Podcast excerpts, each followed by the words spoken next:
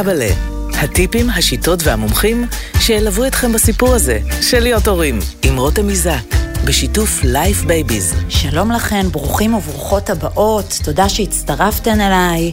אני רותם איזק, ולפני שנתיים וחודשיים, כשחשבתי שאני יודעת ממש הכל על החיים האלה, גיליתי שאני בעצם לא יודעת כלום.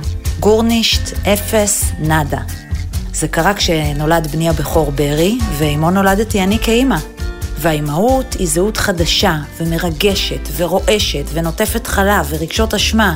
זהות שמרחיבה את הלב ומעיפה את המוח ומשנה הרבה ממה שחשבת על עצמך ועל החיים. מישהי אמרה לי פעם שאימהות זו קפיצת מדרגה רוחנית, ווואו, כמה שהתחברתי למילים האלה שלה כשהפכתי לאימא, וכשהתחלתי להבין מה זה לגדל אדם בעולם, ותוך כדי לנסות לתחזק גם קריירה וזוגיות, וכל זה עם מינימום שעות שינה והוריקן הורמונלי, מה שנקרא בהצלחה. אה, ולפני חודשיים, אה, זהותי שוב עברה מהפך כשילדתי את בתי השנייה, סופיה, כפרה עליה, והפכתי לאימא לשניים. וכמה שזה מדהים, וכמה שיש לי עוד ללמוד, והצילו, איך שורדים את התקפי הקוליק המשוגעים האלה. למה לעזאזל בני אדם לא יכלו להיוולד עם קיבה בלתי רגיזה? לא ברור. אז uh, הנה, התמזל מזלי להגיש לכן ולכם את אימא'לה ואבאלה, שזה בדיוק מה שרציתי לצעוק כשהייתי לראשונה עם שני הילדים שלי לבד, ושניהם בכו. נשמעתי הרבה פחות רגועה מעכשיו, כן? אז הפודקאסט הזה יעסוק למעשה בכל מה שחשוב, מעניין וחדש במשפחה שלכם, מהרגע שהתרחבה ונוספו אליה חיים חדשים.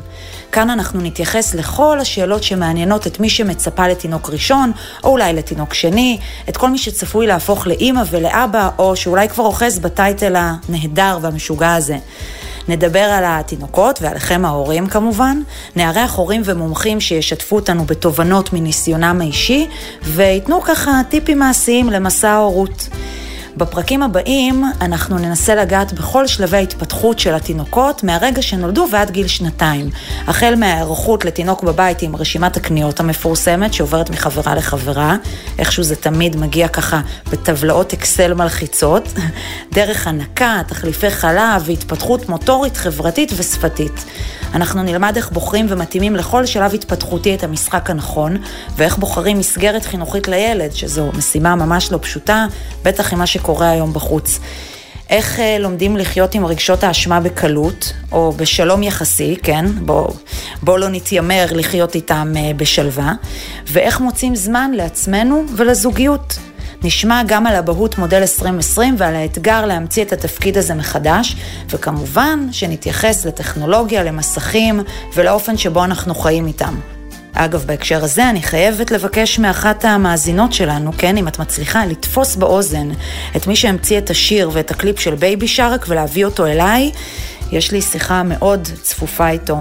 אה, בסוף כל פרק כזה אנחנו נחזור על הדגשים החשובים של המומחים שאירחנו, וגם נזכיר לכם שאין נוסחה אחת נכונה לכולם, רק אתן תבחרו את מה שהכי נכון למשפחה שלכן ולילד שלכן, וזה לגמרי הכי טוב. ככה, תוך כדי שאני מדברת לעצמי ולמיקרופון, אני לוגמת קפה מספל שחברה קנתה לי עכשיו ללידה, שכתוב עליו אימא טובה דייה. זה ספין-אוף כזה על ספלי הקפה בסגנון האימא הטובה בעולם, זוכרות? מה-80's. רק שהפעם זה עם המונח המרענן והמשחרר שטבע רופא הילדים הבריטי דונלד ויניקוט. אז ככה, אני מזכירה את ה title הזה לעצמי בוקר וערב כשאני לוגמת מהספל הזה קפה קר, כי קפה תמיד איכשהו קר בחופשת לידה. אני מזכירה לעצמי שגם באימהות ובהורות לא צריך לשאוף לשלמות, כי השלמות קיימת רק באינסטגרם, וגם זה למדנו, כן, שבזכות uh, פילטרים שמצפים לנו את החיים יפה יפה בסוכר. זה לא אמיתי. אז בואו נפסיק להגיד אימא מושלמת. בואו נימנע מלהגיד אבא מושלם.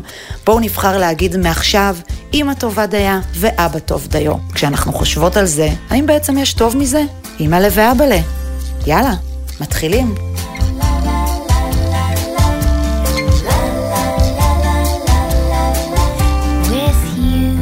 אימא ואבא ל, עם רותם מזק.